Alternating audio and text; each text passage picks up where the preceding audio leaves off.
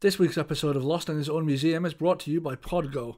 Podgo is the easiest way for you to monetize your podcast, providing podcasters with a flat rate for ad space so you always know how much you get when you include an ad from Podgo. Apply today to become a member and immediately be connected with advertisers that fit your audience. That's podgo.co at podgo.co. And be sure to add our podcast in the How Did You Hear About Podgo section of the application.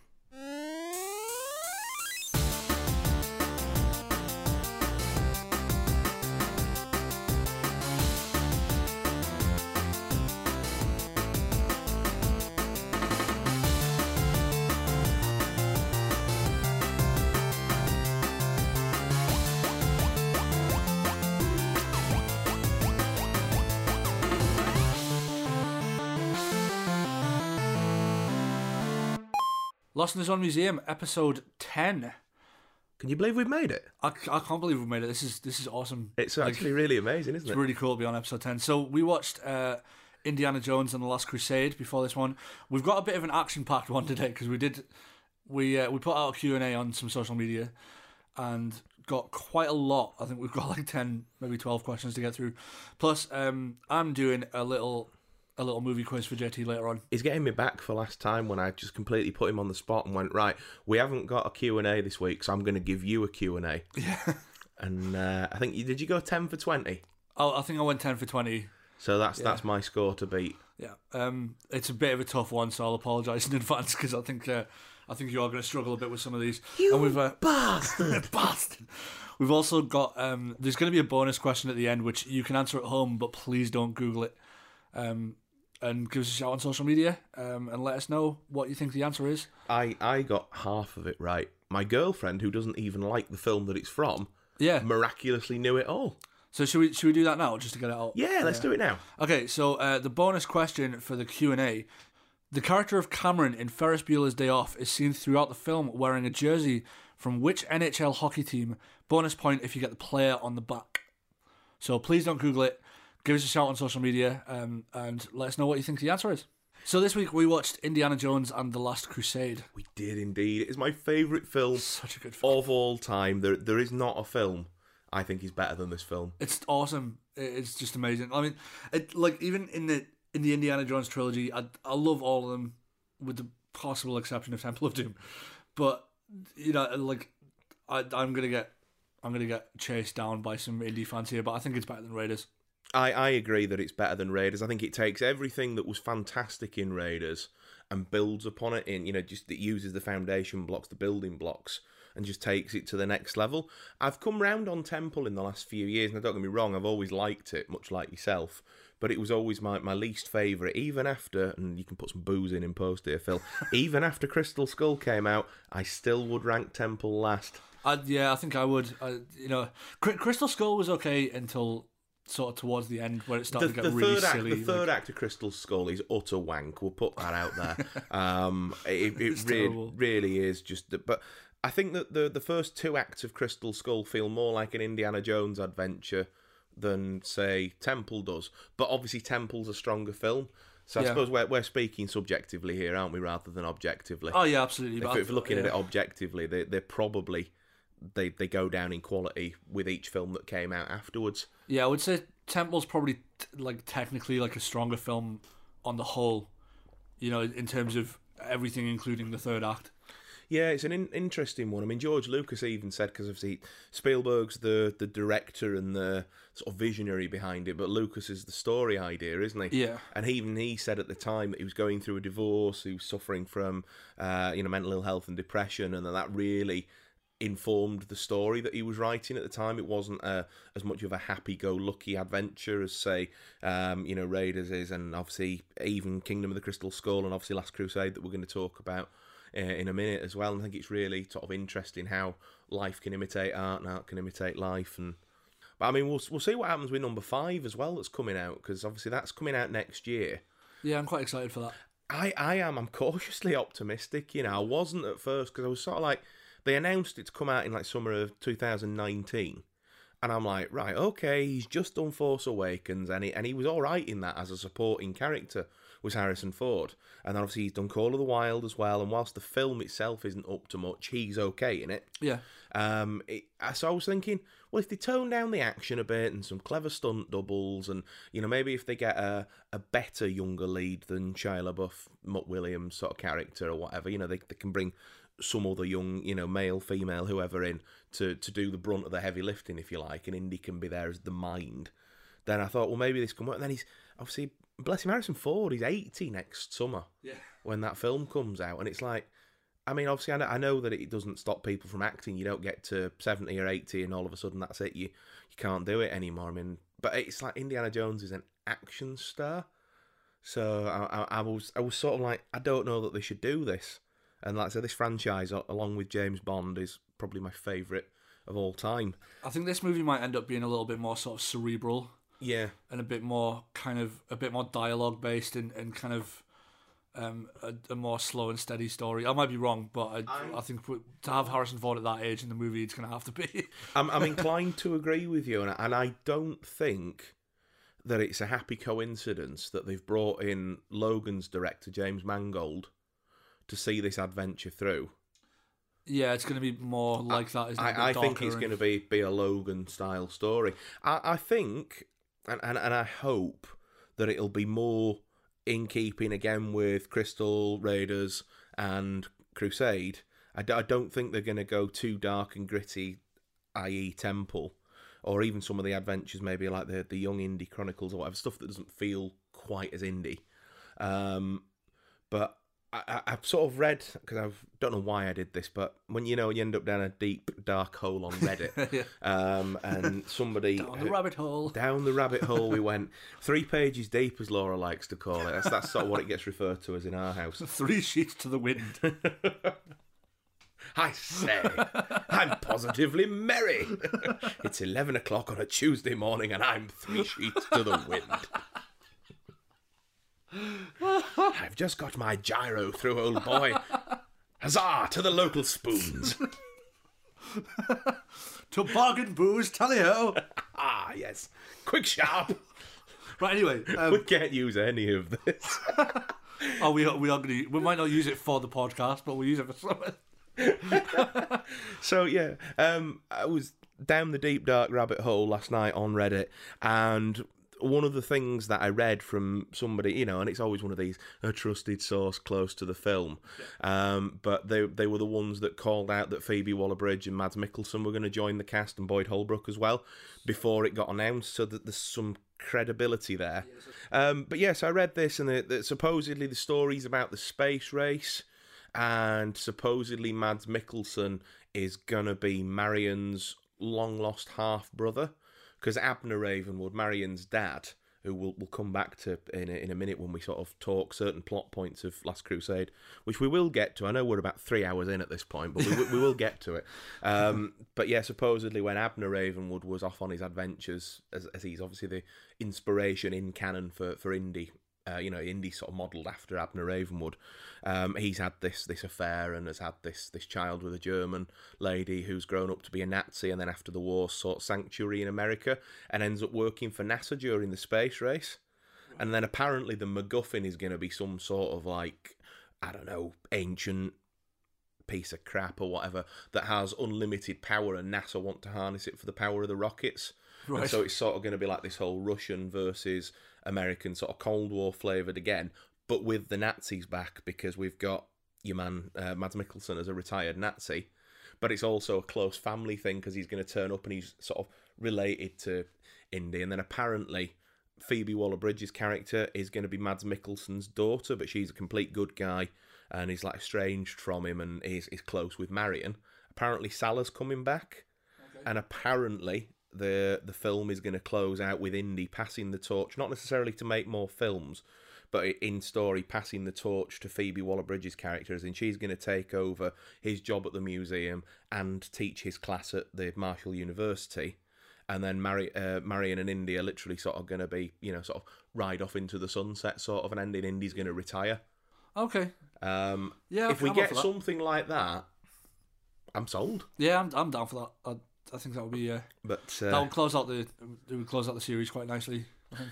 Yeah, it would. I mean, George Lucas always said when he came up with the story of Indiana Jones, and Lucas isn't actually involved in this one, I don't think, unless he's going to get like a creative consultant sort of credit or something. But I don't think he's actively involved in the writing of. But he always said that he saw Indy as a five-story arc, Yeah, and uh, so I, th- I think it'd be, be quite nice to, to sort of see it realised. But but yeah, so I'm I'm, I'm cautious, I'm hopeful. Uh, I'm excited. It means a lot to me, does Indiana Jones, as, as obviously you know, and we'll, we'll talk about on this episode. Um, so I, I just want them to do it well. yeah, same. Yeah, yeah. It's just, it's just, it's such a, it's just an iconic franchise, and it, you know, it was, it was Harrison Ford's kind of next big thing after Star Wars, and it just. I would say, arguably, he's more known as Indy than he is for Han Solo. for Han Solo? Do you think? I, I think I think Indiana Jones is a more accessible character. yeah, makes sense.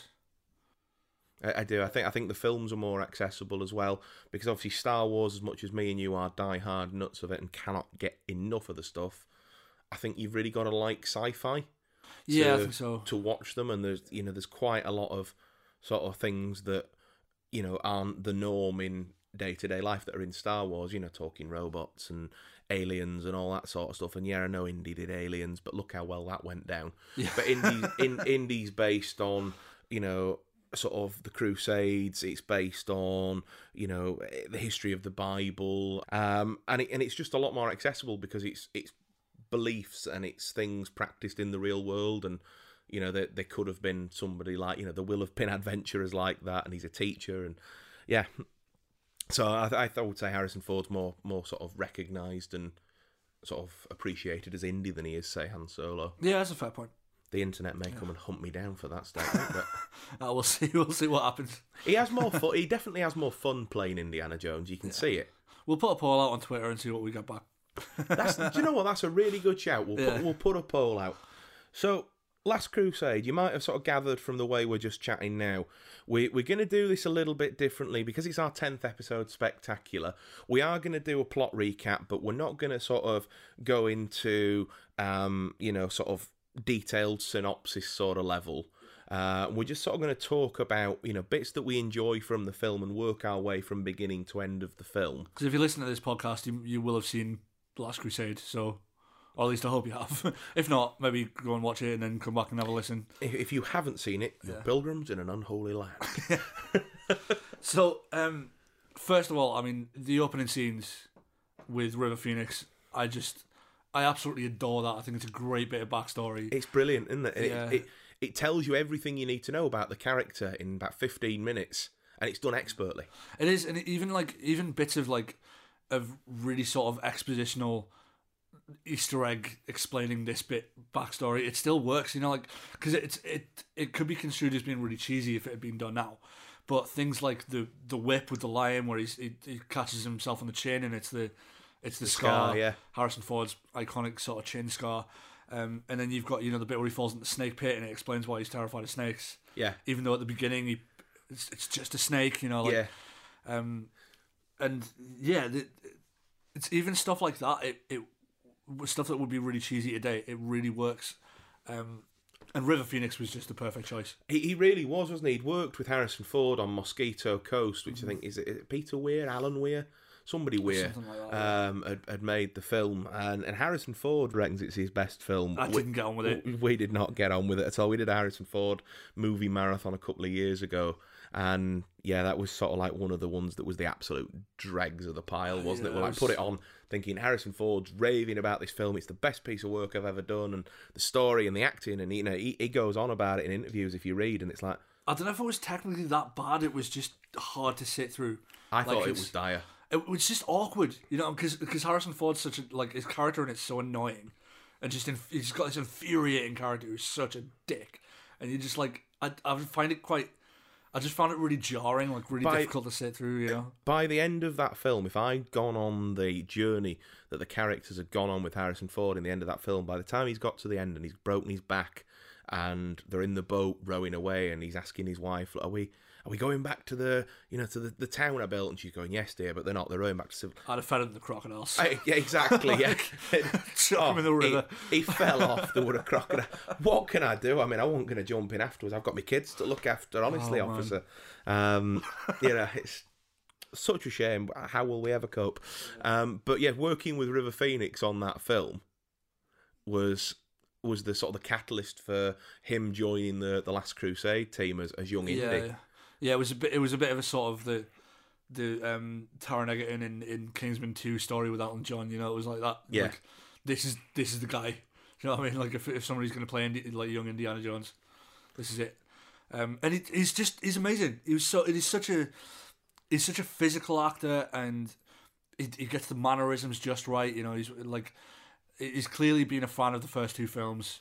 and he's, he's studied it, hasn't he? You can Um, yeah, tell. yeah. It's like the bit where he's sort of like he, he gets the cross of Coronado, which belongs in the museum, by the way, Phil. Yep. Um, and he, He said it. He said it on the podcast.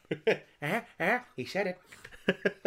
uh, where's Ruben when we need him? Um, but um, yeah, he- you know, he's a, he jumps out and he and he jumps, you know, into the sort of the canyon, sort of ready to go and get his horse, and he's Mr. Havelock, anybody? Everybody's lost but me. And it's What's yeah, it that like? that everybody's lost but me line. perfect. It's it's put it's it's not an imitation, but it's like he is the same character, twenty years younger, and then obviously the the the chain, uh, the chain, the train chase. The train chase is brilliant. The train chase is fantastic. The the music from John Williams. We don't often talk about the score in much detail, which is odd for two musicians. it is, but John Williams is just. I mean, because I, I love the music from Indiana Jones anyway. It's one of my favorite scores in general by John Williams. I mean, I love Star Wars and I love Jurassic Park and you know, and ET and all those. But this one really for me is is the kind of, uh, with the possible exception of Jurassic Park, I think it's probably my favorite. my I, I, I- the score. music from this film in particular Yeah, is my favourite of any uh, John Williams work. The the Nazi theme is awesome. yeah, the Nazi theme's great. The Grail um, theme and the the Henry Jones Senior theme. Um, you know, it, it's just it's, it's excellent. And then the Raiders March, obviously fantastic, and has been in both the the previous films as well, and it carries over expertly here. And then the the like the the the motifs that are used in the train uh, chase at the beginning, and then they're carried out throughout the rest of the film, aren't they? Yeah, it's sort of like put in different keys and moved around a bit, and like yeah, it's it's incredible. John Williams is yeah. he's not my favorite film composer. That's the thing. I mean, I'm, I'm a huge fan of James Horner. Um, I think this this stuff that he does is is sublime and incredible. But like John Williams is is the film composer. You know what I mean? He's I know like what the- you mean, yeah, because my favourite film composer is Michael Kamen. Yeah, exactly. it's Um, one of those. But uh, but there is no denying that John Williams is the master of his craft. Again, they they announced that at, you know, ninety years old, he's coming back to score Indy Five, and I, I punched the air. I was like, yes, you know, because it's like even though there are plenty of able composers out there, It has to be John Williams. it just has to be, doesn't it? There's even this. There's a lot of a lot of able composers that are kind of um that have been sort of faithful students of John Williams' work, and you can tell. You know, like um even even down to stuff that that Danny Elfman does. You, there's, a lot of like. Uh, there's a lot of a, a kind of John Williams flavor and a lot of that. The more serious Oh yeah, scores there, that he does. there, there really is. Yeah, it is. He's influenced so many other composers. I'm going to say, yeah, his influence turns up everywhere. But obviously, Indy gets through the, the train fight, and again, we like I say, you find out where the scar comes from. You find out his fear of snakes, his use of a whip, um, and you see him using his sort of his cunning, his wit, his intelligence as he outsmarts the, the the grave robbers. And then at the end of the scene, he runs home, and we straight away get the flavour of he's got a really strained relationship with his dad. He tries to tell his dad he's found the cross, and you know Connery's voiceover comes over. Count to Na- ten in Greek. yeah, count to ten in Greek. Um, and then the sheriff turns up and sides with the bad guys, and um, the the man from Del Monte turns up and, and takes the the you know Coronado's cross away. Um, and it's at that point that we're introduced to a guy. Um, who is, I think he I can't remember whether he goes uncredited or whether he just like gets credited as like John or something in the in the credits. But in the early drafts of the script, he was Abner Ravenwood Yeah, um, which is obviously Marion's dad, and he gets talked about in, in Raiders, and again, obviously later on in Crystal Skull. And they decided that that was one bit of exposition too far, yeah. I suppose it would have been. so they, like- they, they got rid of that. But obviously, that character and that interaction is is really sort of like the the final bit of the catalyst for making Yeah. Indy become indie. And it's like I love the scene as well where he puts the hat on River Phoenix's head, and River Phoenix sort of bows down to accept the hat, and then they do the switch. and then yeah, when he when he comes back up, it's Harrison Ford, and we carry on that same story. That's a great scene as well. Like, Yeah. The second time I've had to recover my property from you. so what? What do you think is? What's your favorite scene in this movie? Do you think? Um, it's the last scene. Do you reckon when they gone off into the sunset? Yeah. yeah. It's without. I'm not even ashamed to say this. Without a- any sort of uh, hesitation, just makes me cry. Yeah, fair play. Yeah, It just I, I'm absolute- not surprised. It's, it is one of them. Yeah. I think it made me cry a little bit yesterday when I watched it. Which Yeah. I'm not, yeah, again, I'm not ashamed to, shit, to say it. It's it's it's just just fantastic. I think it's the the perfect movie. I, I love the catacombs. Um, and uh, you know he's lecturing in his classroom, you know, to his guys. If you want truth, the philosophy class is down the hall. Yeah, yeah. And you know there there is no buried treasure. And there X is never ever marks the spot. yeah. exactly that. Yeah. And then you know they're in the. You know, I believe I found the source of the Roman numerals, Indy. And it's uh, what have we found? Three, three, seven, seven, ten. Ten. Everybody look around for the ten. and then he climbed. It didn't. It didn't need to climb the staircase as well. But I, I like. I quite. I quite like that bit of dramatic effect. Yeah. It's like I, I, I can see the I can see the big X on the floor, but I must see it from above. Yeah. To make sure that it is actually a big X, and it's not some kind of weird optical illusion or something. Yeah. Like, and that scene as well with the stamp. yeah. I, I just I know it's like a little, just a little bit of of It's of just comedy, isn't but- it? Yeah. But they do lean into the comedy a bit more in this one, don't they? Yeah. Like Raiders is a lot more serious, isn't it? That there are silly moments in it. Um, but like even stuff with the where, where the monkey dies, and it's like bad dates. And, you know, like it, it's it's it's meant to be played off as a as a bittersweet scene, but it comes across really sinister and It comes across quite dark, doesn't it? Like yeah. Yeah. and like you know when he thinks Marion's dead and he's about to kill Belloq in the cafe, and then all the guys. It's a much darker film, isn't it? And, Yeah. Uh, Marion, don't don't open your eyes, you know.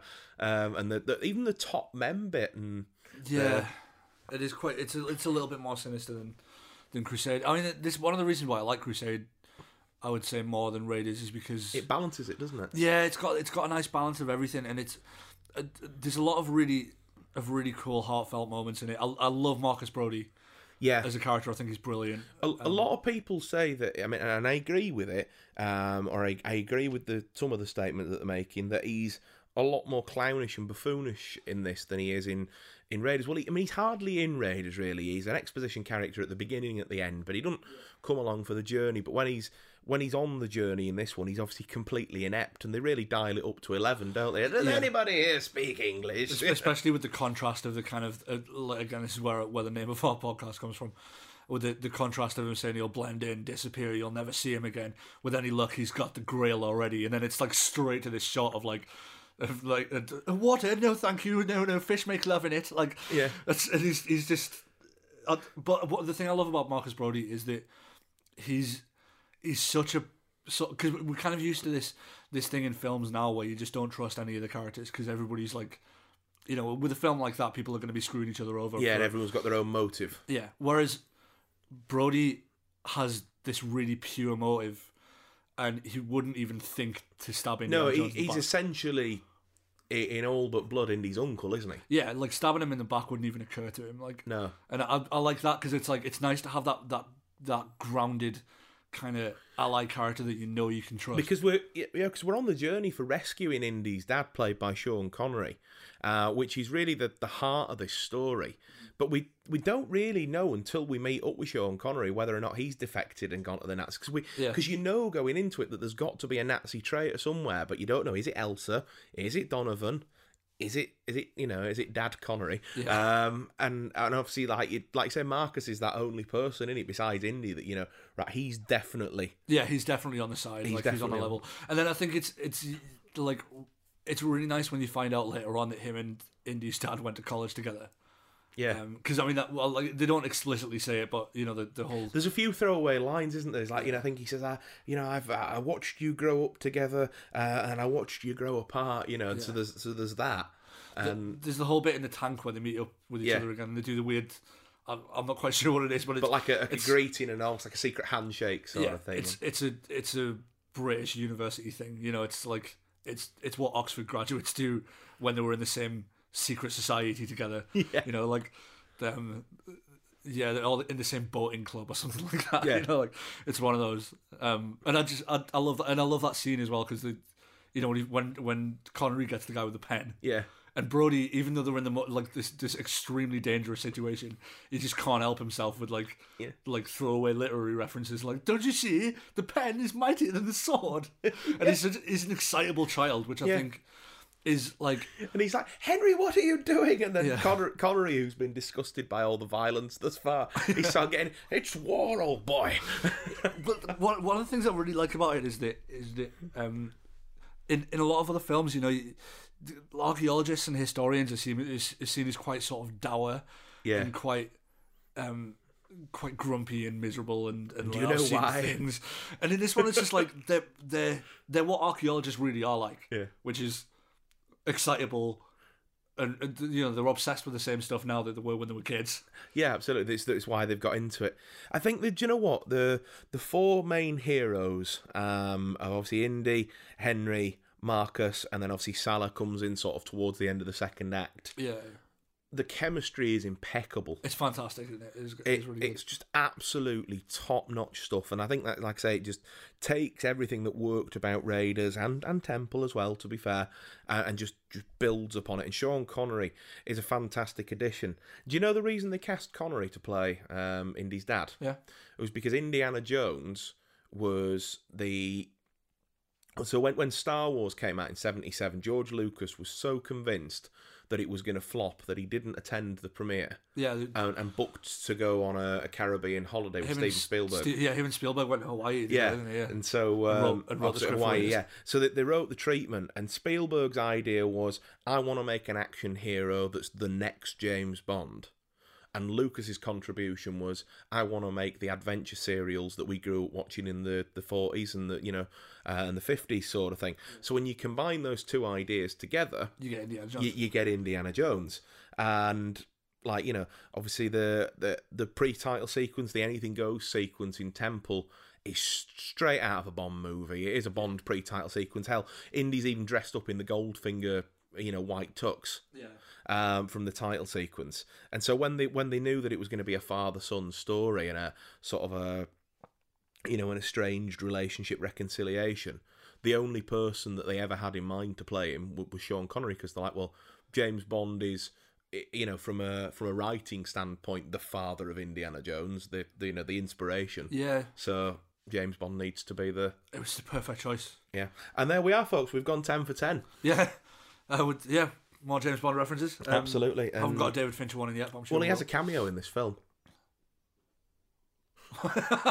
nearly had me there. I was like, so um, yeah. I mean, I, I still I'm not quite sure what my favorite what my favorite bit of the movie is. I mean, it, I think that you know the the scene where they turn up to um it, in the canyon of the crescent moon to get the grail at the end.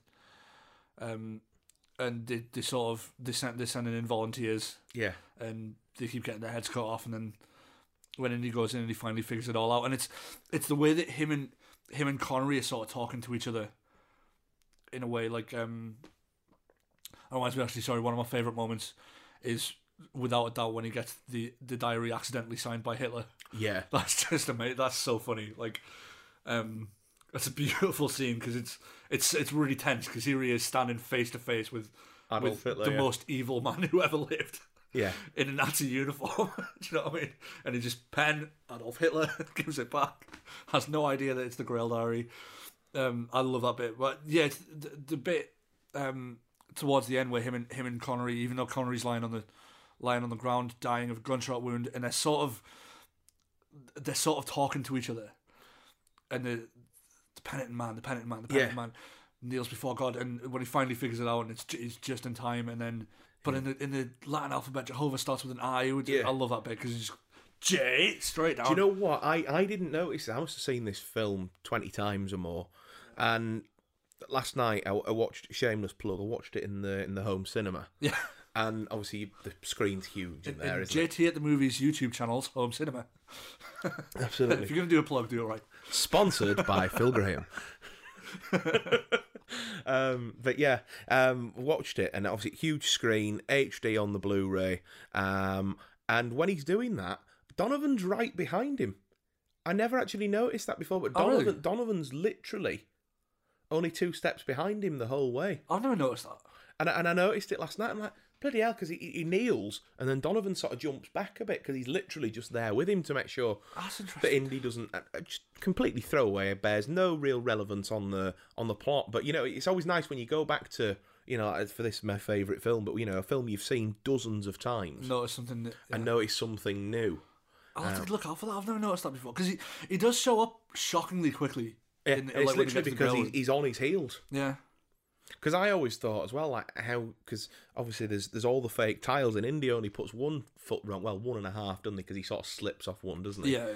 And um, like the the you know it's like, well, hang on a minute, how you know how are they going to know where to? But yeah, it's literally because they are literally a step behind him. Yeah. Um, and when he's throwing the gravel back over, obviously it'll be to show them that there is actually a, a path there.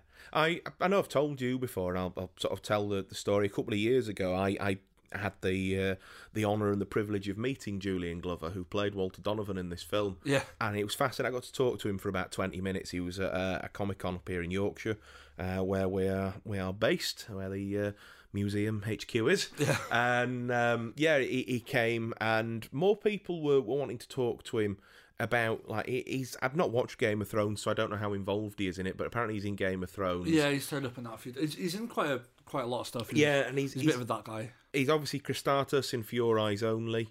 Um, um, and most people were talking to him about Game of Thrones, or um, I can't remember. He's one of the admirals. He's the admiral that gets stepped up in Empire after Vader chokes out the. yes. Yeah, that's what. That's yeah. I was trying to remember. And, um, Yeah. Did you know as well? He's also Aragog the Spider in Harry Potter and the Chamber of Secrets. really, Yeah, that makes sense.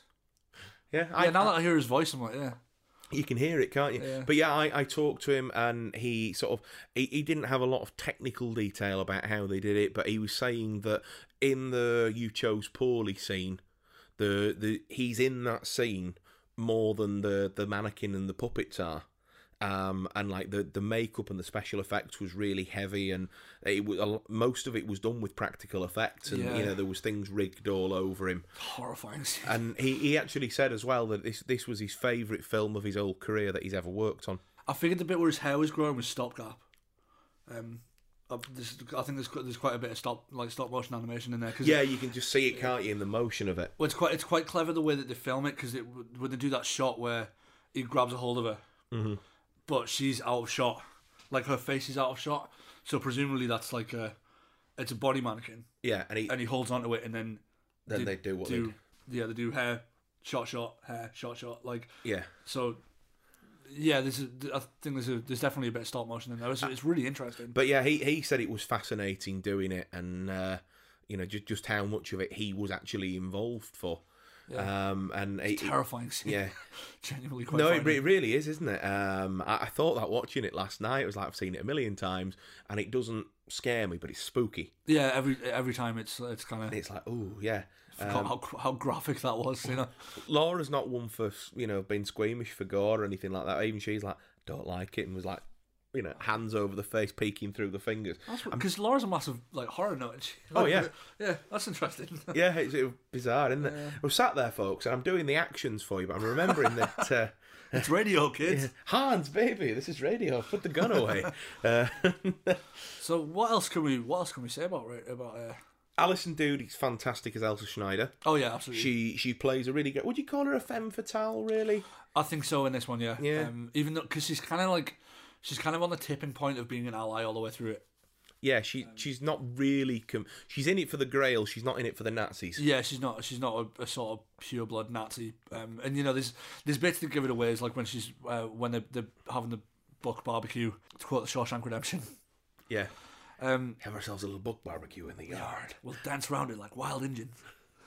um, yeah, and she's like, when they're having the butt barbecue and she's like crying and they and standing behind Adolf Hitler himself in tears, and it's yeah that that kind of gives it away. Um, And obviously, she chooses the wrong cup, as we've just discussed, for yeah, for on, on Donovan, you know. to get it to, to to make sure he dies. Yeah, and to make sure Indy gets it. And I, I love that. Um, you know that the minute Donovan's dead, he's like, "Well, it wouldn't be made out of gold." yeah. Well, the, the thing is, I mean, like for for someone that's chasing the Holy Grail, I mean, even I know that much about Christianity.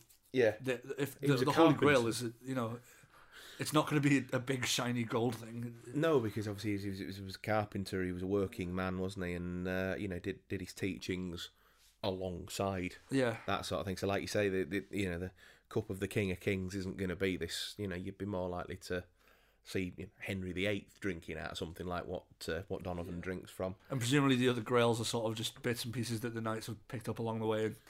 Yeah, absolutely. I mean, it's like you know, it's like I can't remember where I saw it, but somebody made the point of, can you imagine if anybody ever went in the cave over the various thousands of years that people tried to retrieve it and tried to drink from the gold plate that's at the back,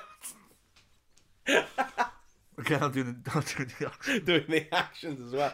But like you see it in the background shots, and it's like this thing that you'd put the Christmas turkey on, or Yeah, whatever. it's It's like, dipping that in and just go, it's a dinner tray, is what it is. yeah. Like, It's yeah. It's fantastic, is this oh, film? I, so I, I, I, love it. The, the the scenes in Venice, I know we talked about already. They go down the catacombs, and you know the the, the rats, and the finding the, the Grail fire and- rubbing, and um, and then the, the, the Brotherhood, the, the sworn to protect the Grail. Oh, yeah, the boat chase is cool. The, yeah. It's a very cool scene. Are you crazy? Don't go between them. Go between them. Are you crazy? That's such a James Bond thing at the end, you know, with the with um where the, the boat's being sort of eaten by the propeller and and it's we'll die together and like Yeah, but I I really like the fact that Indy's flawed in that scene because he's like, "I'm prepared to die," and then you know, he's, "My soul's prepared. How's How's, yours?" yours?" Yeah. and then Indy sort of looks and realizes, "Yeah, I'm not getting anywhere fast doing this, am I?" And yeah, I re- really liked that whole sort of thing. Um, yeah, like threatening to kill this guy isn't gonna work. We're gonna have to try something different. yeah. This, you know, th- this film has been one of my favourite films, and is is my favourite film now um, in in recent years. But the first time I, I ever watched this, my I, I was probably five or six.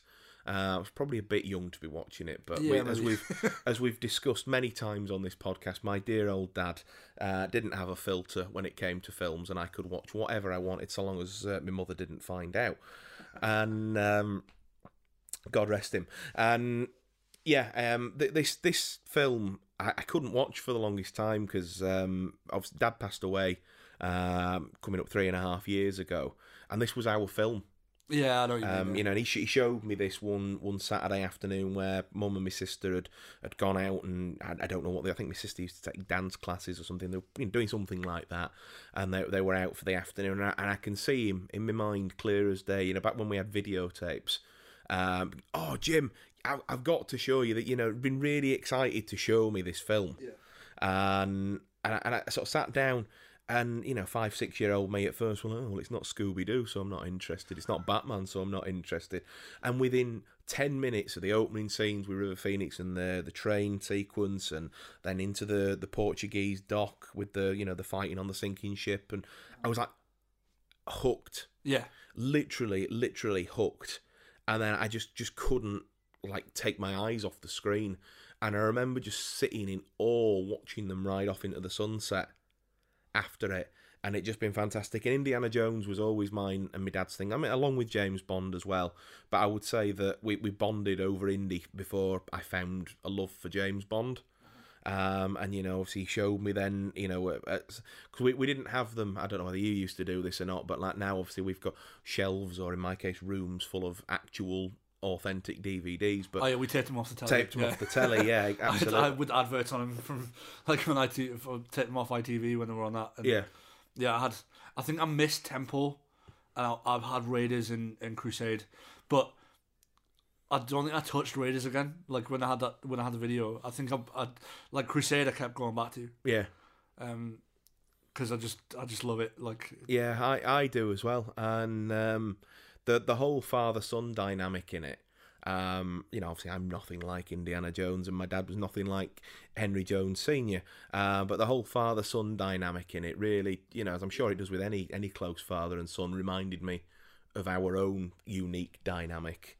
Um, and after after he went, I couldn't watch this for for the longest time. Um, and like Laura got me a CD of film soundtracks, and the Raiders March came on, and I had to turn it off, or just just a mess. But I'm I'm really glad that I've I've been able to come back to it, and it's so much more special to me now yeah, because I, I almost sort of get my dad back for a couple of hours, if if that makes sense. yeah, Sorry to I know what you mean. Yeah, take it to a really weird and personal place, but no, it's, fa- it's- like I, I love the father son dynamic with with Indy and um, and Henry because you you still get the impression that they are really fond of each other, but it's it's like the they've had this weird upbringing and like Yeah, like the mum's died, and clearly she was the yeah you know the, the sort of the missing ingredient of it. I think it might be explored in the Young Indy Chronicles, but Which I still haven't seen. I need to watch some of those because I really like Sean Patrick Flanery as well. And, They're great. Um, that that one I, I sent you because they're all on. For anybody watching, some absolute legend, and I'm sure they won't be there for long um, because I'm sure Disney will probably want to have a word about it. Uh, but some absolute legend has, has put all the episodes restored in HD on YouTube. So I've been working my way through them as well because the DVD's out of print.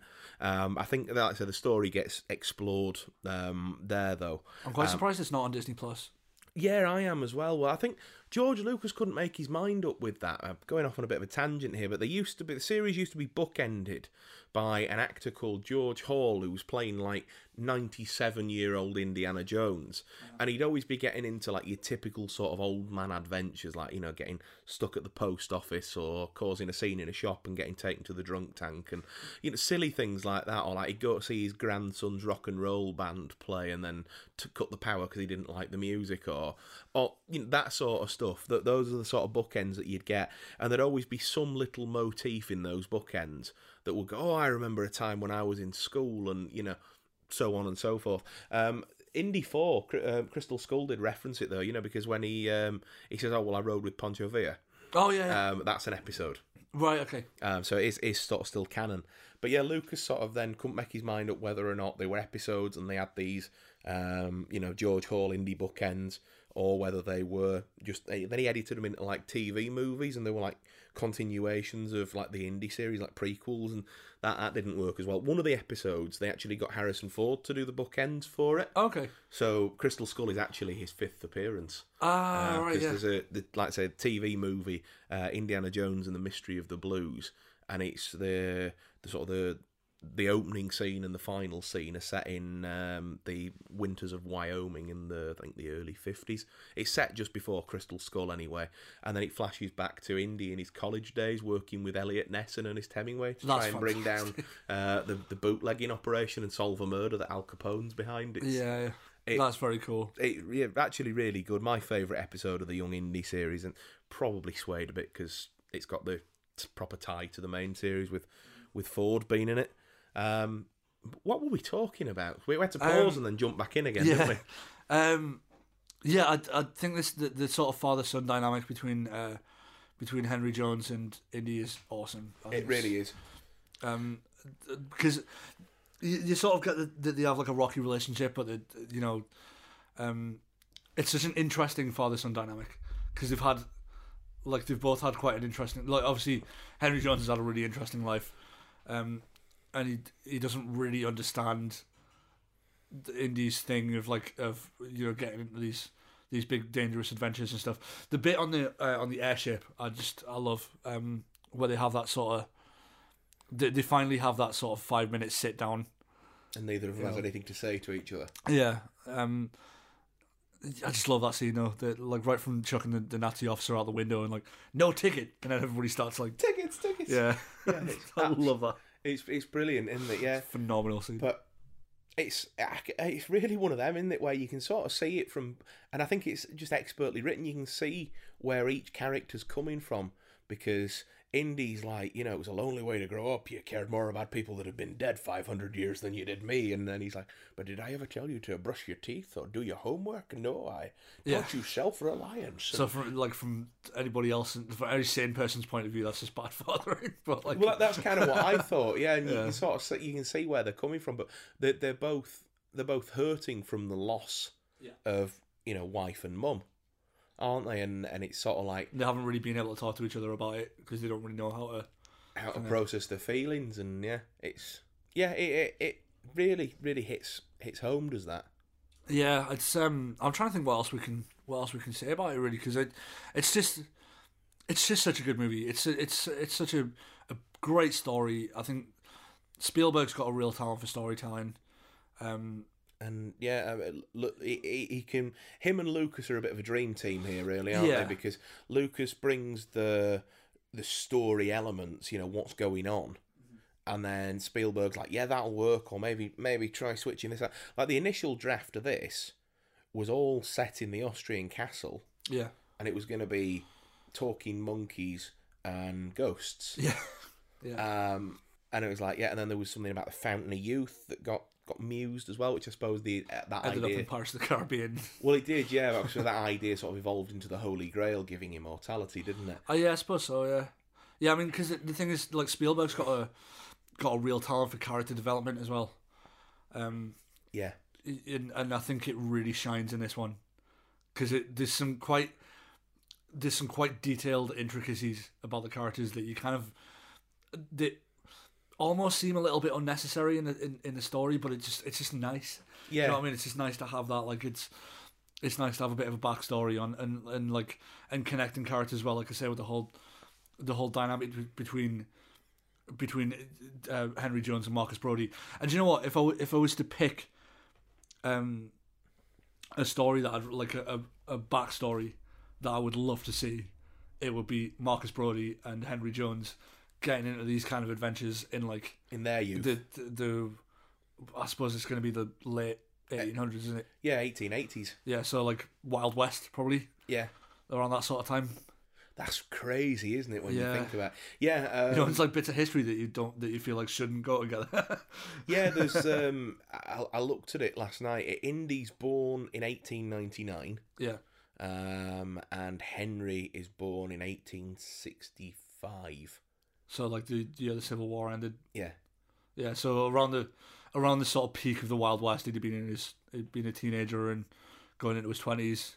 Because I, kind of get the impression they grew up together in England, didn't they? yeah, because I, I sort of get the impression that they've got a bit of a dark past that they both have, in the way that like like Tim Roth's character in Lie to Me, Yeah, you know, it's quite quite sort of because like Henry Jones's whole thing is he's, he's the you know the history teacher. He's he's very stuffy and you know, um, the one the students hope they don't get. yeah, exactly. And I I can't help wondering whether he's got some sort of sneaky secret past that like that was quite similar to what's going on with Indy. Well, I mean, yeah, because I mean, if you, if you there's, there's echoes of it in in Crystal Skull. He's like he's handier than he should be. Do you know what I mean? Yeah, but there are echoes of it, like I say in, in Yeah. Crystal Skull, because when you when you look at the the first act of the film, he's he is a stuffy old teacher, and he's no longer got all the the kids fawning over him. He's he's the you know he's the stuffy old teacher. You know, and, what are you doing in the library? You know, archaeology, and he, he carries on, doesn't he, when he's riding the motorbike through and. You know, like um, Mutt even says to him, "You're a teacher, part time." You know, and uh, it's like yeah, the, the the sort of echoes of it, isn't there? Uh, so I, I think you're right. I think there probably could be a an interesting story there of him in his youth, and it, it seems like him and Marcus Brody did, like there's a bit more to it. Like they would maybe because they're like both fiercely intelligent as well, and it's like there would have been an, like quite an easy target for for like the Secret Service to come after to work for them, yeah, uh, you know that sort of stuff. And I think I don't know. I think then there's got to be a story about why they ended up in the states yeah, as well, like why they both ended up in the states. And I think it, I I would just like to see it. I, I think it would be. Uh, I'd like to write it to, to tell you the truth, um, and I might. so this feels a bit meta uh, to ask this, but Indiana Jones and the Last Crusade is it going in the museum? of course it's going in the museum. It is the museum. it is the museum. it is the reason for the museum. yeah, um, and I would say You have chosen wisely. So there we go. It's just a great film. It's, it's so good. So so so I good. just love it so much. Oh, Phil, we've made it to episode ten, mate. We have made it to episode We're- ten. we're- This is so cool. We're are we more or less six months into this podcast now? I think did we start in November? Was that the first episode? We what? Yeah, Mank, wasn't it? Yeah, it was Mank. Yeah, it and was when that came then out. we did three weeks later or so we did the christmas batman episode didn't we and then apart from where we've had uh, a few scheduling conflicts recently we've been more or less every couple of weeks or so haven't we? And we're going to be back to that now. See we promised it folks and this is going to This be by the time you're hearing it be two weeks from uh, the last one coming out. Yeah. um, we're also open to any suggestions that you might have for episodes going forward. Because if you can remember a few episodes back, we said that we're not going to take a series break after this one like we'd initially planned at the start. We're just going to keep going until either you get bored or we get bored, whichever one comes first. We'll probably we'll keep going until we run out of steam, and then we'll stop for a bit and then start again later. Yeah, that's usually how these things go. But Yeah, I think we'll, I think we'll we're call gonna, that a season. yeah, I think we're going to try and get to at least episode twenty and see twenty twenty one out. yeah, Um, but uh, we we've a couple of specials planned. Uh, and a couple of films that we want to dive into, but yeah, hit us up on the on the socials. What do you want to hear? we want to do some director deep dives as well. We want to sort of we want to sort of do some marathon, some like movie marathons, and then and sort of talk about a, a director or a franchise or like and just and sort of sweep the whole thing. We're even threatening on doing an episode as a commentary to a movie, Yeah, that'll be interesting. so that you can mute the movie and then listen to us two pillocks chelp about what's going on in the screen. Yeah, I'll make sure there's like a timestamp on it so you can you know like pause it at the same time. Put the timestamp to zero when you hear Phil say the word quack. Quack. so as promised, last week JT did me a little movie quiz um, of twenty questions, and I've got I was ten for twenty, which I don't think is too bad. Some of them were harder than I was expecting. Um, some of them I should I definitely should have got right. Not gonna lie, I felt largely confident last week when you said that you were going to do the same for me. Now I'm in the hot seat. It's a bit uh, Yeah, that, that bit nervous. confidence is, is well and truly gone. So Just relax, just relax. It's fine. I'll be gentle. Hello, it's, uh, it's Phil Tarrant here from Who Wants to Be a, Millionaire. Millionaire. We've got JT in the hot seat. He's from Leeds and he's currently on zero pounds. He's got all of his lifelines. He's Are got you sure you want to take the money? Are you sure? We don't want to give you that. So um, so yeah, this is uh, JT's little movie quiz. Um, so the very best of luck to you, sir. Thank you very much. And may the best man win. In which year was the first ever Academy Awards ceremony? 1928. Twenty nine. Oh, Sorry, mate. Um, question number two: In which fictional town and state is Back to the Future set? Well, it's Hill Valley, Yep. but I couldn't tell you the state. I'm afraid. Okay, you get half a point for Hill Valley. It is Hill Valley, California. Oh, What is the name of the Old English sheepdog in the movie Labyrinth? I've never seen it. No. No, I've not seen it. Um, I picked it up not so long since to watch, so I'll have to get back to you on that. But for a hazard, let's say uh, Balthazar. Balthazar. You're not far off, actually. It's Ambrosius. How is that not far off? because it's it's weird and fantasy sounding. okay. Um, question number four: Nicolas Cage movies, uh, Season of the Witch, Drive Angry, and Ghost Rider Two were all released in which year? 2011. It was indeed 2011. Question number five: Which country has received the most Academy Award nominations for Best Foreign Language Film? I want to say Germany. It is Italy Bugger. with 14. Oh, that makes sense as well. Oh well. You get a bonus point if you can tell me who's had the most nominations. Um, China. It was France. It was France. That's 60. There you go. That's that's an impressive feat. Um, okay, so question number six. Eleanor from Nick Cage's uh, Nick Cage's Gone in sixty seconds is what make, model, and what year of car? You get a bonus point for the year. Is it 1969 Ford Mustang? It's a 1967 Ford Mustang GT500. So you get, I'll give you a point for Ford Mustang. So, question number seven. Ron Howard's 2013 movie Rush follows the racing career of Niki Lauda and which British Formula One driver? Not a Scooby. James Hunt. I would not have got that in a million years. That's um, Chris Hemsworth's character. Yeah, I, I've not seen the film. I've seen the seen the poster, but F1's not my uh, not my forte. All right, if you don't get this one, then we're, we're both in serious trouble. Um, the bank manager in the opening scene of Christopher Nolan's The Dark Knight was played by which actor? William Fittner. William Fichtner. It was. Question number nine: Which member of the Monty Python cast also portrayed Robin Hood in Time Bandits? Bugger! It's not John Cleese, is it? It's John Cleese. It was John Cleese. You I haven't seen that film since I was probably about twelve or thirteen. Question number ten: How many feature-length films has Christopher Nolan directed? Right, okay, am I allowed to count them? Yeah. Right, okay, following Memento, uh, Insomnia, Batman Begins, The Prestige, The Dark Knight, Inception, uh, Dark Knight Rises, Interstellar, Dunkirk, Tenet. I want to say 11. It is 11 indeed. Yeah, I thought you'd get it all. You'd get that one right if you counted them all. uh, what is the name of the guerrilla army in the 1984 movie Red Dawn? I've not seen it. No? Good grief. I'm, I uh, haven't seen it, but I still know this. Fair enough. Um, not not a clue. Uh, Think, think about the Family Guy sketch. The Family Guy cut away with the, no, Didn't do a musical version of it. can't think. I'm a Wolverine. Well, there you go. Or the Wolverines. I'm doing as poor as you at the minute. In fact, Uh, actually, I you think I'm doing worse, aren't I? One, I'm two and a half points up. two, three, four, five. You got five and a half points. Five and a half points. You got five and a half for 11. Question number 12. The character of Hugh Stamp in Mission Impossible 2 was portrayed by which actor? Oh, is that uh, Dougray Scott? Oh no, it's the other. it- guy. it's the other guy, isn't it?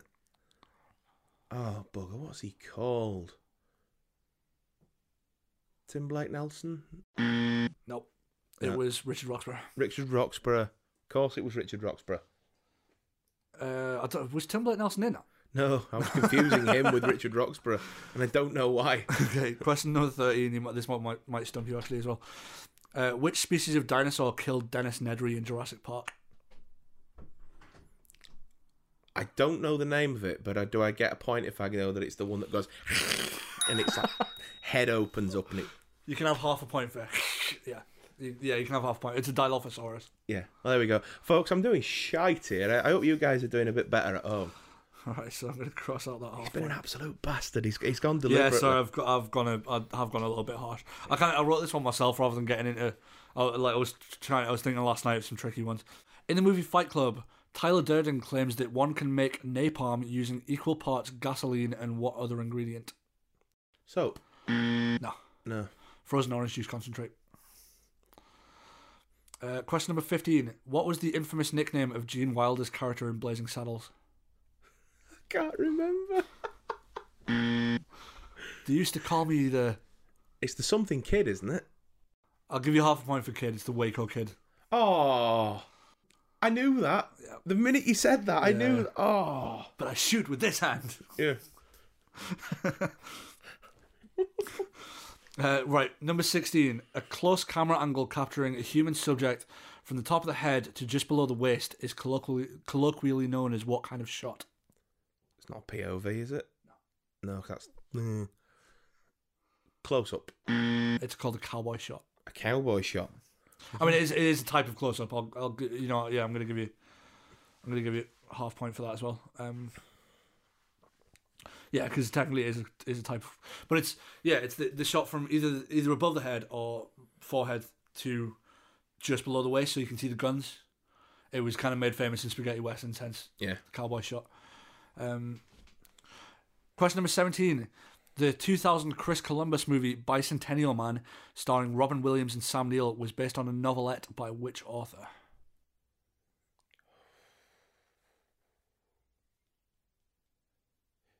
Philip K. Dick. It was Isaac Asimov, as in Asimov's Three Laws of Robotics. Same bloke who wrote I Robot. Um, question number 18. In Edgar Wright's 2010 movie Scott Pilgrim vs. the World, the title character must face how many evil exes? Seven. Seven indeed. Uh, question number 19. The films Con Air, Last of the Mohicans, and Under Siege have which actor in common? It's not Cole Meany, is it? It is Colm Meaney. Uh, question number 20. The character of Leatherface in the Texas Chainsaw Massacre is based on real. Uh, sorry, is based on which real historical serial killer? Is it Ed Gein? Ed It Gein? Ed Gein. Right then, so the final tally is one, two, three, four, five, six, He did seven, poorly. eight, nine, ten. so that means next week, sudden death. We're going tie break. Oh, And uh, just to just to reiterate the um, if you if you missed it earlier on the the question which I'd like to ask the audience. The character of Cameron in Ferris Bueller's Day Off is seen throughout the movie wearing a jersey from which NHL hockey team, and you get a bonus point if you also know the- player on the back. Please don't Google it. Um, give me a shout on social media at Twig Says or at JT at the Movies, or indeed at Old Museum Pod on Twitter. Um, we're also on Facebook and Instagram. Indeed, we are. So just comment on whatever's up there already. And if you can catch it, there is a carrier pigeon flying around aimlessly somewhere. yeah, so yeah, yeah. Um, if you've got a net, that'll be quite handy. Because we could really do with him back. It's his birthday next week. we have important things to, to put into transit, and we don't trust drones. They're not alive like them. um, so we've got quite a lot of questions from uh, from fans this week, um, and with it being the tenth episode, we can go hog wild. we can indeed, yeah. Hopefully, I'll be able to answer these questions a bit better than how I've just done them. Because That's not bad actually. I was ex- I wasn't expecting you to to get ten. Because I, I, I deliberately made it difficult. I'm sorry. I know, it's, I know it's a dick move, but like, I felt a bit stupid after last time. yeah. Oh, well, fair enough. Because I'm I'm feeling the same. And you know, I went through because there was a list of hundred questions on that one last time, and I'm like, as I'm going through them, that's why I was taking sort of a few seconds here and there between questions because I'm like, I can't ask him that. Even I wouldn't have known that if I hadn't have had the answer in front of me. We're not recording in our usual location. We're we're out on location today. Yeah, yeah. Um, three points to you if you can guess where we are. Clean up on aisle three. So we're not, we're not in uh, we're not in Phil's recording studio this time. No. Um, so we, we we've got a we've got quite a few uh, questions from fans this week. So thank you very much to everybody who got in touch yesterday. Um, when I say yesterday, I mean we're recording this on Tuesday, the twenty fifth of May. We are. so uh, thank you very much for everybody that got in touch with on social media and left us some questions. These are all going to get shout outs. Um, we've got three questions first of all from Steve Deacon Davis on Twitter, um, who's at DDC Nebworth. Uh, so hi Steve, thank you very much for asking us. Steve, hey up. Um, we'll start with it because he's asked a couple of silly ones as well. Uh, what's the difference between a 1970s Tokai Stratocaster and a Fender one? Honestly, I, I don't know because I've never never played one.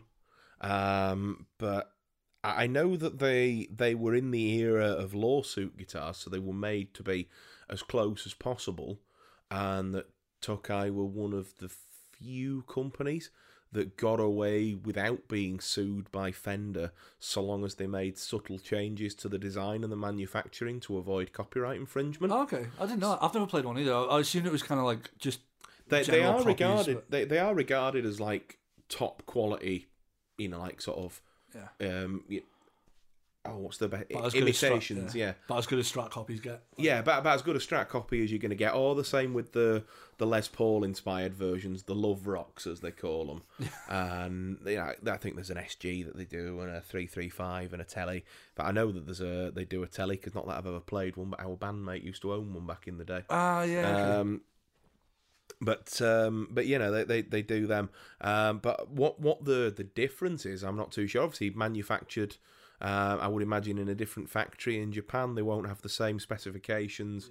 Um, you know, so wh- whilst they'll have been able to take a Fender Strat and dissect it, the pickups won't be wound necessarily the same way. The materials might not be the same. So you know, aesthetically, you might have something that's virtually identical, but it might feel and yeah, play, play, a bit different. I mean, people like Stevie Ray Vaughan though, and uh, your man out as ZZ Top have favoured them at times over the actual Fender product. I think is it Stevie Ray's album, is it or the single, the Texas Flood? Either either way, there is some iconic artwork of Stevie Ray holding a, a Tokai Strat rather than a Fender one. Mm.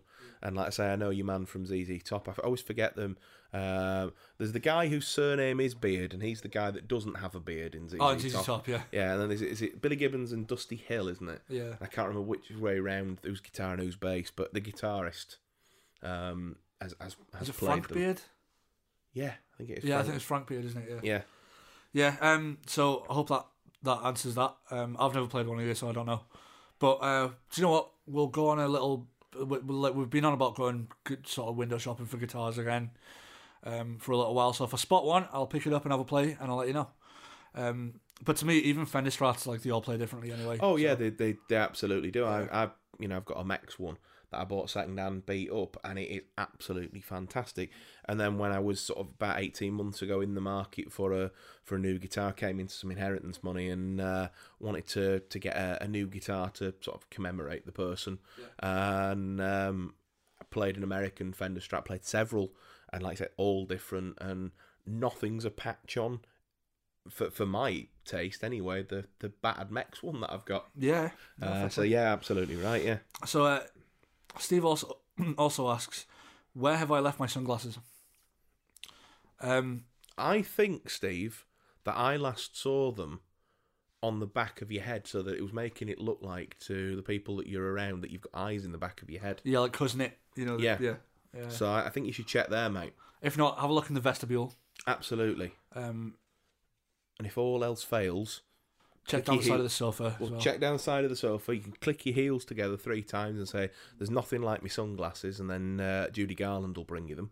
I found mine in the fridge once. You know, so that that's a thought. I mean, I, I wear glasses, and I I mean, I can't really see without them, so it's very rare that I do it. But I occasionally do the bit where I sort of put them up above my eyebrows, and then I'll be like, where, can't find where are my glasses? Can't find them, and then you know do the whole eyebrow drop and back onto my nose. Don't thing. you have eyes? Yes, but I don't use them because it wears the batteries out. yes, indeed. Maybe that's what's wrong with mine. I have to take them out and change them. Have you got a screwdriver? We'll do it now. Yeah, somewhere. Uh, There's a toolkit down here. So yeah, Susan Face recording. We'll sort it out. um, so uh, I hope I hope that was helpful. I'm, I'm sure it probably wasn't, but. And uh, finally, Steve also asks which Doctor Who had the coolest outfit. Now, I took the liberty of making a list Go for it. um, to of, of ones that we can choose from. Um, it seemed to be the sort of favourites, but I, I, to be honest, I struggle to, to pick one. So there's the fourth Doctor, there's Tom Baker and his scarf. Yeah, so Tom Tom Baker's kind of iconic, really. Um, I'm not a, a Doctor Who. I am. I do you know what? I am a, a Doctor Who fan, but I'm a casual fan. Um, I was I was introduced to this sort of properly uh, by my uh, by my girlfriend, my mum's husband, Miles, who listens to the cast. Shout out to Miles. Yeah, shout out, Miles. Um, he, he listens to this when he's uh, doing deliveries in his van.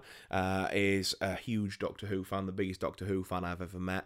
Um, and and he'll probably have a lot of in depth reasoning as to what his favourite Doctor Who ensembles are. Um, but um, but yeah, for me, I'm I'm just sort of the the casual fan, and I'm only really familiar with the more modern era, the, the BBC sort of. I know it's all BBC, but the you know the the, the reboot continuity, Eccleston onwards. Um, Well, there was also on the list is William Hartnell's suit. Um, so I which- mean, again, that's that's fairly iconic, isn't it? because he's the first Doctor, so it's just that that sort of that that was like the dawn of the of Yeah. the weird Doctor Who look.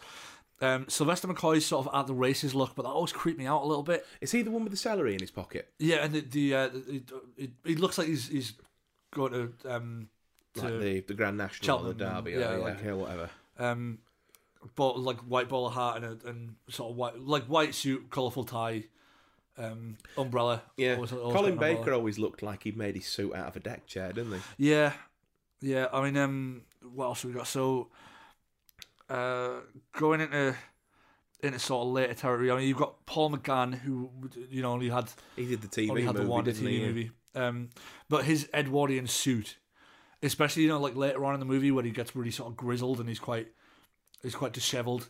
He looks fantastic. I, I do like that. Like that's I think that's a very cool look. Um, Christopher Eccleston's leather jacket and t-shirt combo.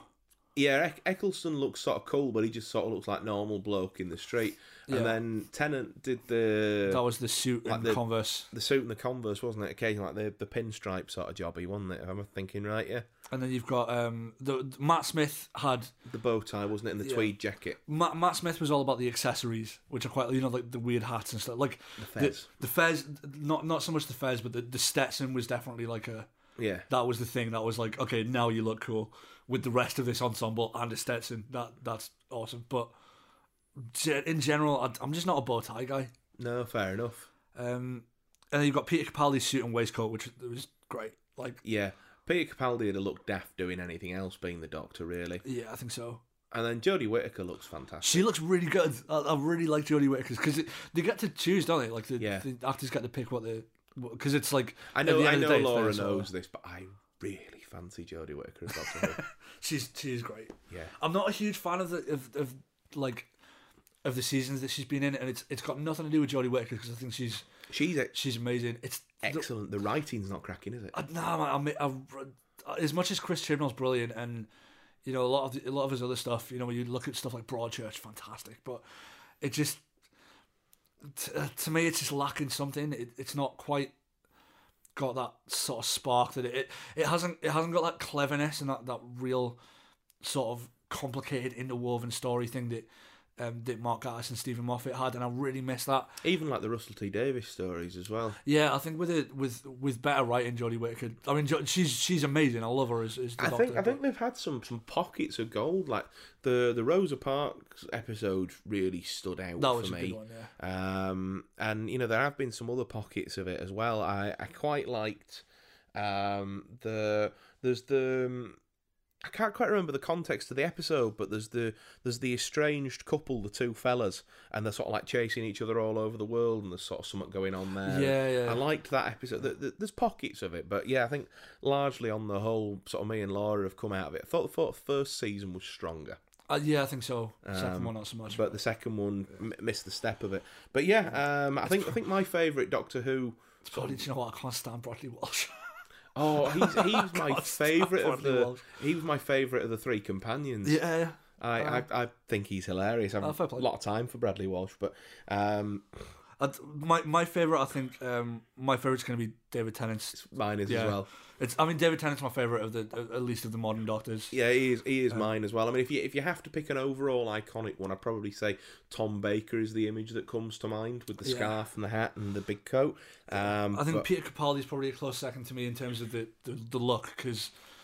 I, I just I love the suit and waistcoat thing, like the three piece, yeah, and the sort of the jacket down to your knees, sort of.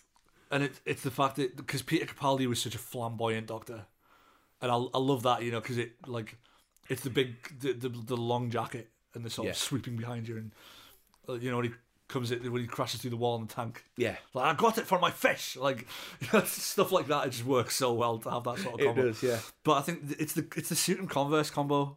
Yeah. David Tennant's suit and Converse combo I just love it like um, especially in in certain sort of historical times when it it looks really out of place like you know when they go back to ancient Rome to Pompeii and Yeah. the one with Peter Capaldi in it which by the way um this is a this is purely a fan theory um there was quite a lot of stuff I remember seeing at the time when Peter Capaldi was named as the Doctor, um, saying he, he can't be because he's already been in it. Now, I reckon that one of the sort of one of the ways that the Doctor, the character of the Doctor, regenerates is by imprinting on somebody that they've previously met. Yeah, or taking on the the form sort of thing, like like faces that you see in your dreams are Yeah. faces that you've seen in real. Like you can't create a face. So there's absolutely no reason why. In fact, it would stand to reason that somebody who'd been in Doctor Who before would end up playing the Doctor later on. That's, and that's just a. I know it's a little side point, but um, Yeah, no, I, I've heard Yeah. things like that about it. It takes on the. it just makes sense. It, Yeah, it does, doesn't it? Yeah.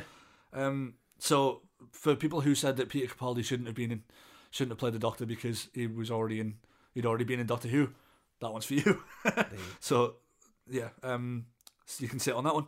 So yeah, I reckon uh, David Tennant's sort of Da- Da- David. Tennant's where where I'm at as well. I think he looks the coolest. So um, we've also got question. We've got a lot, a lot of questions to get through, so we should probably crack on. Um, we've got a question from Jordan on Facebook. What are your three most anticipated movies? So yeah, Jordan um, is Movie Worm over on YouTube, and he's Ah, a, he's a buddy of mine, and he's got a fantastic channel. Uh, he's recently passed thousand subscribers, and if you're not over there. Go and have a look because I'm not kidding. The guy is fantastic, uh, and I'm I'm not just saying it because he's a pal and because we chat and stuff. But that the guy is really really great. So uh, yeah, go and go and have a look. But yeah, he's asked us what are our three most anticipated movies. He's not not put any sort of like you know coming out this year or whatever. He's been going to next year or even the years after or whatever. Um, so I was thinking. sort of runners up for me. Well, yeah, likewise. I was sort of thinking. uh, I think if I'm really honest, and it's going to be Batman, Spider Man, and No Time to Die. Actually, no, no. Um, not not the Batman, but the the Flash Batman movie that they're doing when Michael Keaton's coming back. yeah, No Time to Die and Spider Man. I've got down Spider Man 3, No Time to Die, and The King's Man. I just love the Kingsman movies, and that because it's a prequel, and because Roy Fiennes is in it, Yeah. and because they're doing loads of like like um sort of pre World War One his bits of history, and it's It it's looks just- really it looks amazing. it? Like yeah. I can't wait to see it. I'm Um, I'm I'm really intrigued about this whole Spider-Man thing, where apparently they're setting up the multiverse that's going to be in Doctor Strange two. Yeah, because I spoiler alert. Um, the ended Far From Home. It uh, you've got the reappearance of J.K. Simmons. You do get the reappearance of J.K. Simmons, and obviously Peter Parker is outed as Spider-Man. So apparently Charlie Cox is going to be in it as Daredevil because Peter Parker's going to need a lawyer. Uh, but also apparently the film like is going to launch the whole multiverse carry on, and apparently Tobey Maguire and Andy Garfield are going to show up in some capacity. and it's gonna have to tie into Doctor Strange too. Uh, yeah. because that's the whole multiverse of madness thing, which is gonna be really weird. And apparently, um, Spider Man, the Tobey Maguire series, is going to become canon in the MCU because when Doc Ock goes in the end of Spider Man 2 into the pit of fusion reaction explosiony goodness, apparently he doesn't fall and burn to his death. He falls through time and space and ends up in the in the Tom Holland universe. This new phase of Marvel movies is gonna really make everybody's brains hurt. I think it's gonna. Don't, don't you always think though that you find with like Marvel and DC and Marvel have generally landed it well Marvel have always landed it better. Yeah. Um, But it's, it's how to collect canon from Yeah. like older movies. You know, it's like how Uh, this is just going to be really bizarre. There's, I've I've got a horrible feeling there's going to be horrific continuity errors everywhere. That's that's the that's my worry with it. I think I think out of the two of them, I think Marvel will probably do a better better overall job. But like when the Flash movie got out, when Batman vs Superman came out, and they announced the DC slate, and they're like, we're going to do Cyborg, we're going to do Lantern, we're going to do Justice League, and you know, Flash is the only one of them that they've actually made from that slate of films, or is going to be made, and it's going to be Michael Keaton as Batman, Ben Affleck as you know current Batman. And then um, obviously Ezra Miller playing the the Flash, and then no sooner had they done that, Marvel are like, oh, in Spider-Man three, Tom Holland and Andy Garfield are coming back, and Doctor Strange, we're gonna have him go all over everywhere, and Nicolas Cage might be Ghost Rider again. Oh, and- going to be mental. Like and it's yeah, they they sort of like it was the same when Civil War and Batman v Superman came out. They announced Batman v Superman, and then delayed it a year to try and make it a better film. Well, guys, you should have delayed it about a decade because it didn't bloody work. Um, but um, Marvel then were like, oh, we're going to do Civil War. And you don't know who came up with it first here because Marvel always look like they've had this like sort of like ten year plan, and DC have just been like on the fly, like let's try and copy them. They're doing good. um, yeah, just wait, wait until the, next MCU movie comes out and then But, do yeah. something similar. And yeah. Absolutely. No no time to die um, has been ready for audiences since November of 2019. yeah. Um, and then it got pushed in uh, February 2020 because Danny Boyle stepped down early on in production. Uh, and Cary Fukunaga, the, the man behind True Detective, I'm really excited to see what he does with it because True Detective, at least the first season, was absolutely fucking fantastic. um, not that I liked it um, or anything, it was just amazing. Um, so I'm really excited to see what he does. Obviously, it's Daniel Craig's swan song, and I'm really kind of. they could have used this time to find a new Bond. That's the thing. It's like we don't know that they haven't. Yeah, no, that's a point. But like the, the you know, with do you think that they, they'd want to give audiences something else to be excited about while they wait for like Yeah, there's. Well, I mean, the thing is that. They, they, they probably have started preliminarily looking because Daniel Craig's been very open that he doesn't want to come back. But I mean, how many times did Roger Moore say it? How many times did Sean Connery say it? If there's a big enough paycheck, they'll come and they'll phone it in. I mean, you look at View to a Kill, look at Diamonds Are Forever, Hellfire, look at Die Another Day. You know, that if the money's there, they'll come and do it, won't they? Well, these guys, they're not, they're not daft. But I, I hope Craig steps down. But I'm, I'm hoping he gets a really good send off, and I'm really looking forward to the end of this whole shared universe, connected story, overarching.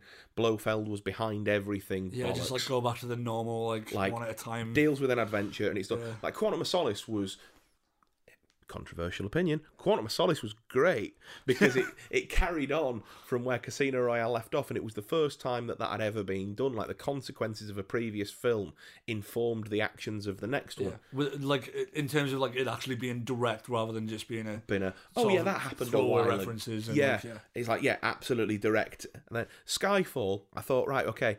Wasn't really my cup of tea to be honest. Don't get me wrong, it's phenomenal, but not really a Bond film for my money.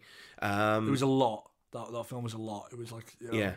And and it's sort of like right standalone story, and then we get Spectre, and you bring in the talent that is Christoph Waltz, and waste him. and then waste him as toys out of the pram Blofeld rather than this evil menacing bastard. I don't want to see him wasting in No Time to Die. I, I think they'll. I think they might be a little bit more careful I, I really hope I really hope that they are. now that he's got the scar and the cat, and the, now he's he's Blofeld. Yeah. Like now he's the he's, he looks like Blofeld. You know. What I Yeah, mean? Um, tastes like it too, but it's a breakfast cereal. So, so we've got quite a lot of stuff coming out next um, over the over sort of the next few months, and but yeah, I would I would say my top three is probably No Time to Die, Spider Man three, and The Kingsman. Um, we've got a few Marvel properties coming out. Shang Chi's coming. Um, we've got Venom two. We've got uh, Black Widow. Black Widow. Um, Eternals. Thor: Love and Thunder as well in, in May next year. Yeah, that's going to be interesting because that's going to be sort of the the bridging point for where Guardians goes next as well, isn't Yeah, it? Yeah, I think so. Um, you've got obviously yeah Spider Man and uh, the Gucci movie. Do you know what? Have you seen the cast? It looks fantastic, doesn't cast it? is The cast. amazing. Like I, I couldn't care less about the subject matter. I really don't care. But like the cast is like, so you, yeah, you've got Adam Driver, Lady Gaga, Salma Hayek, Al Pacino, Jared Leto, and Jeremy Irons. I mean, that's it's it's physically impossible for that movie to be bad. It can't be. Um, there's We'll also see. Top Gun two, which I'm quite excited about. Which one? Top Gun two. Yeah, Top Gun. Top Gun Maverick's going to be be interesting. Do you know what? I have faith in that movie because Tom Cruise, I think, he's potentially a bit of a Marmite guy, yeah. but I've always loved him, I quite like. I like it. and I think he's only got better with age. Like his films, like the Mission Impossible films, have got stronger. The Jack Reacher ones were quite good. Uh, Edge of Tomorrow was fantastic. That's a great movie. and you know, uh, like you know, I think he's just done some really, really great stuff, and just seems to get better and better as he goes. And then Chris McQuarrie, that's been heavily involved in the last three Mission Impossible films, as as is involved in in Top Gun too. So I think I think that that's a good that they're they're a good team. You know, Another one that I'm quite excited about is Free Guy, and I know it's like Laura's really keen to see that one because Jacksepticeye's in it with Ryan Reynolds. Yeah, because it's going to be a bit silly, but it's it's yeah. Ryan Reynolds wakes up one day to find that he find out that he's a his whole life he's been an NPC in somebody else's computer game. I mean, it's I think it's going to be quite it's going to be funny at least.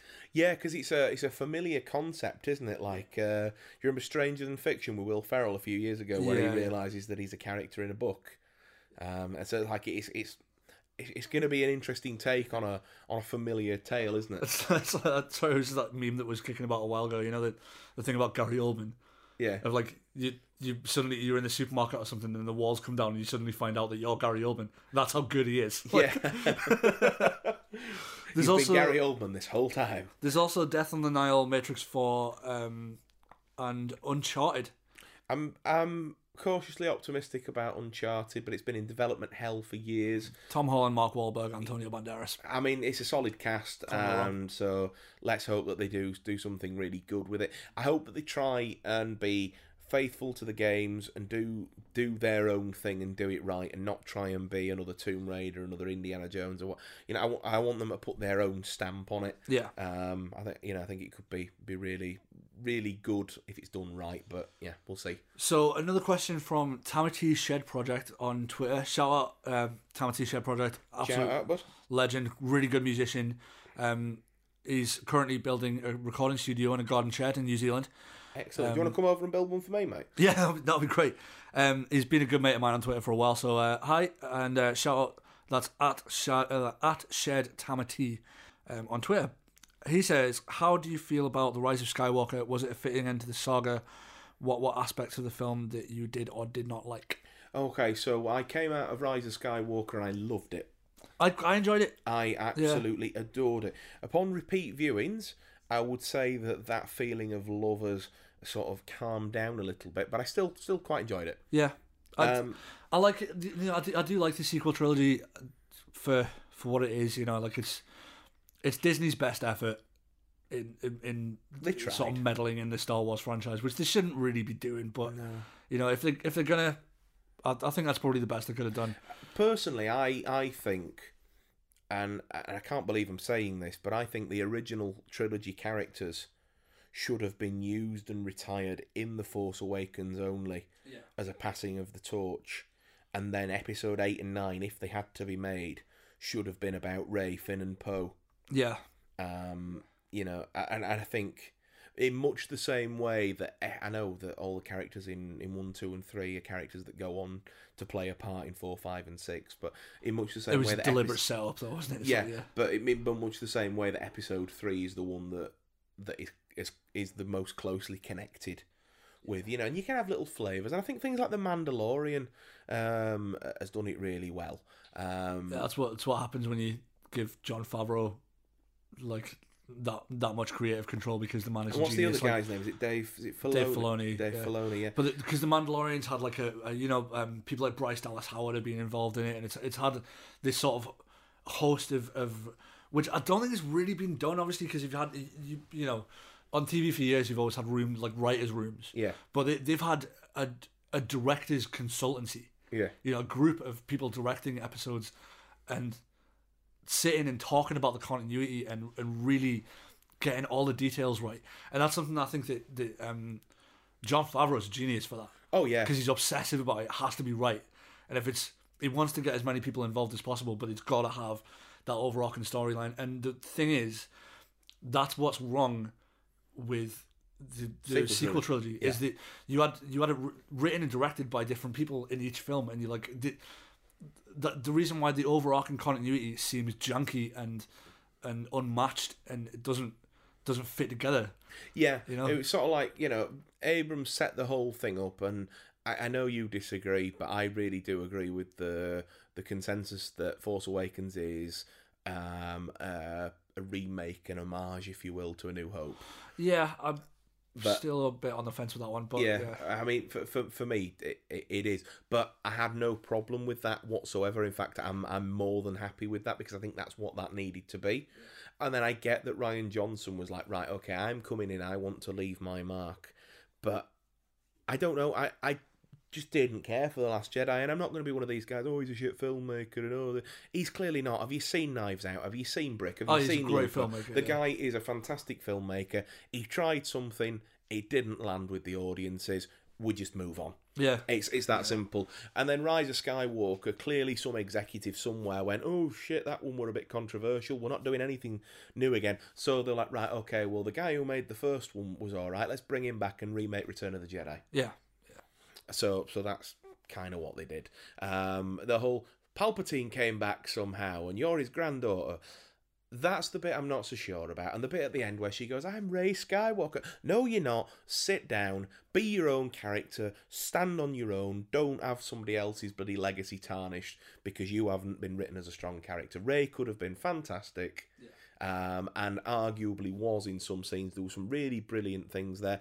Luke Skywalker, um, obviously, you know, is Anakin's son, and that that's a big sort of reveal.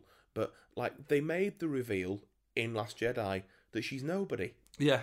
and that to me is more important Yeah, I think it is. It's it's And it- definitely it, makes more sense in the, in terms of the story. because realistically, who was the left that she could have been the heir of? Yeah. You know, it was either going to be Obi Wan or Palpatine, wasn't it? And either's shit. Yeah, it's either, either one doesn't really work because I mean, Yeah. Um, and then it's uh, just yeah. So that that was the bit that I didn't didn't really care for, mate. But on the whole, do you know what? I don't look at Star Wars in, in too much. I, I know I've just gone into it so much Lots of detail, detail. but but when I watch them, I don't like get hung up on all the little bits and bobs. I just sort of watch it, and do you know I've had a had a right good fun time watching it. Um, you know I did, didn't mind the overall story. Loved the Harrison Ford cameo in it. Um, that that made my day. Um, I, I liked Adam Driver's character arc coming full circle. Um, and and you know I think there were there were pockets of brilliance in it, and I think I, I agree largely with your sentiment, Phil. On the Yeah. whole, they did what they could. Yeah, that's it. Yeah. yeah we, so we've got uh, we've got five questions left. We've got one from Ruben. Um, so shout out Ruben of the Going Jack podcast And more importantly, of leaving over my of Leaving Over Tomorrow. Yep. Um, Ruben says you've got to eradicate one actor's work from the world of film. Anything else like stand up or music stays. Who are you banning off? I honestly don't know that I hate anybody enough to to get rid of them. So I'll let you take this one, mate. Kevin Costner. I can live without his good stuff. Oh, poor Kevin Costner. Mm, I can I can live without his good films. I, I honestly can't think of anybody that I whose work I dislike enough to think. It took me a while to land on Kevin Costner. I was thinking about this last night. I almost said Edward Norton, but then, but then you know, You lose wouldn't have. Fight Club. An American No. History X. I, I, I honestly, like, I don't want to go down the whole down a controversial rabbit hole, so I'm not gonna. But like, you could even start taking actors and performers that have maybe done some, you know, people who were convicted offenders Yeah, or whatever.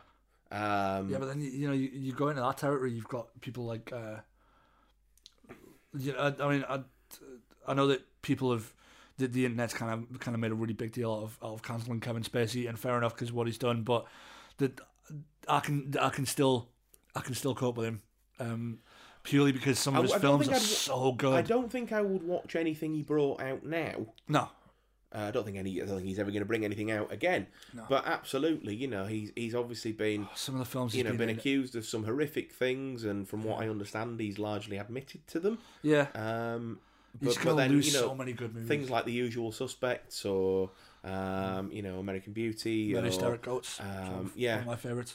ba- a Baby Driver, and I- and I think you probably have to look at the collective piece of art maybe and think right okay well like Usual Suspects there's four other cast members in there that have put their heart and soul into it Yeah, like Seven as well. you've got Brad Pitt and yeah uh, or seven and I think you just sort of have to yeah I, I don't know that's that's a it's a debate for another time. It is a, is a, de- is a debate for another time. But yeah, but I'm, Um, I'm bending off Kevin Costner. That's that's mine Well, there we go. because I can I can And live I- without his good movies. And. I'm I'm walking out because I just can't believe you're getting rid of Kevin Costner. What did he ever do to you?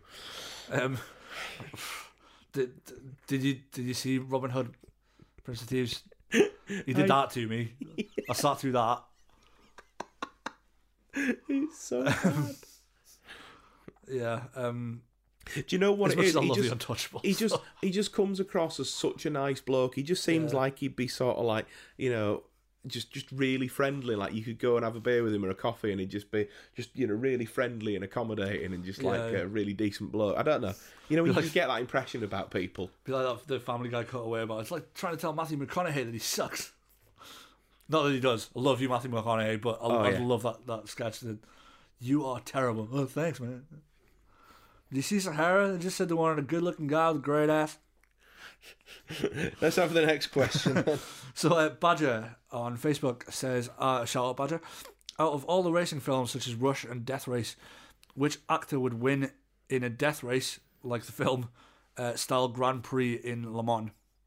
Okay. Uh, Jason Isaacs is Dick Dastardly in Scoob. Mate, I'm not, a, as, I, as I mentioned earlier, I'm not really a, a, a racing fan um, in, in any sort of capacity. And uh, I haven't seen many many racing films. I don't know whether this is a bit of a bit of a cop out, really, but um, the the lads, um, Adam Driver and Daniel Craig, um, in Logan Lucky, Oh yeah, they rob NASCAR. yeah, yeah. Um, so I, just because I liked that pairing of those two actors, I'll, I'll say them. But I, I honestly don't have a an informed answer to give you. I'm afraid, mate, because it's really just not my cup of tea. Um, I'm gonna go with Burt Reynolds from the Cannonball Run oh well, there's a shout versus um, Chris Hemsworth in Rush in Rush. because I think it would be really funny. What about just for a real sort of curveball there? yeah, Sandra Bullock from Speed One, not Speed Two, but Speed in the bus. that'll be class. It's yeah, like come up good. with your own wacky races, isn't it? It's like, okay, you've crossed the finish line. You can slow down now. I can't. I can't. It'll blow up. I think it was die. called the bus That that couldn't couldn't slow slow down. Um, so Will on Facebook. Um, hi Will, OG fan. Uh, if you could make a mashup film with one protagonist and one antagonist from different films and universes, which one would you choose and why? And why? I've got a few for this one. Um, yeah, I'd, I would like to see an Iron Man versus the Joker movie. That'd be that'd be quite interesting. Doctor Strange versus Voldemort. Indiana Jones versus literally any Bond villain. Um, and we're ten for ten. And we are ten for ten. Uh, there's a uh, the bad guy from Green Street against Jason Statham from Crank. That'd be just like the most cockney movie ever, wouldn't it? that'd be really funny. Oh dear. Um, you're in Indian country, old son. oh, sorry, no, that was that's um that's from Legend, isn't it? Yeah. Um, okay, yeah, his character from Legend against Jason Statham from Crank.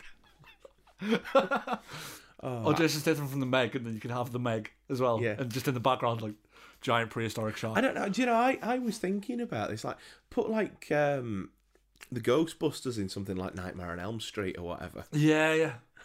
Yeah, I was, I was thinking something with a weird, something with a really weird town. You know, one of those like, um, like Children of the Corn or Wicker Man or like even even modern stuff like Get Out. Yeah. Simon Pegg's character from Hot Fuzz.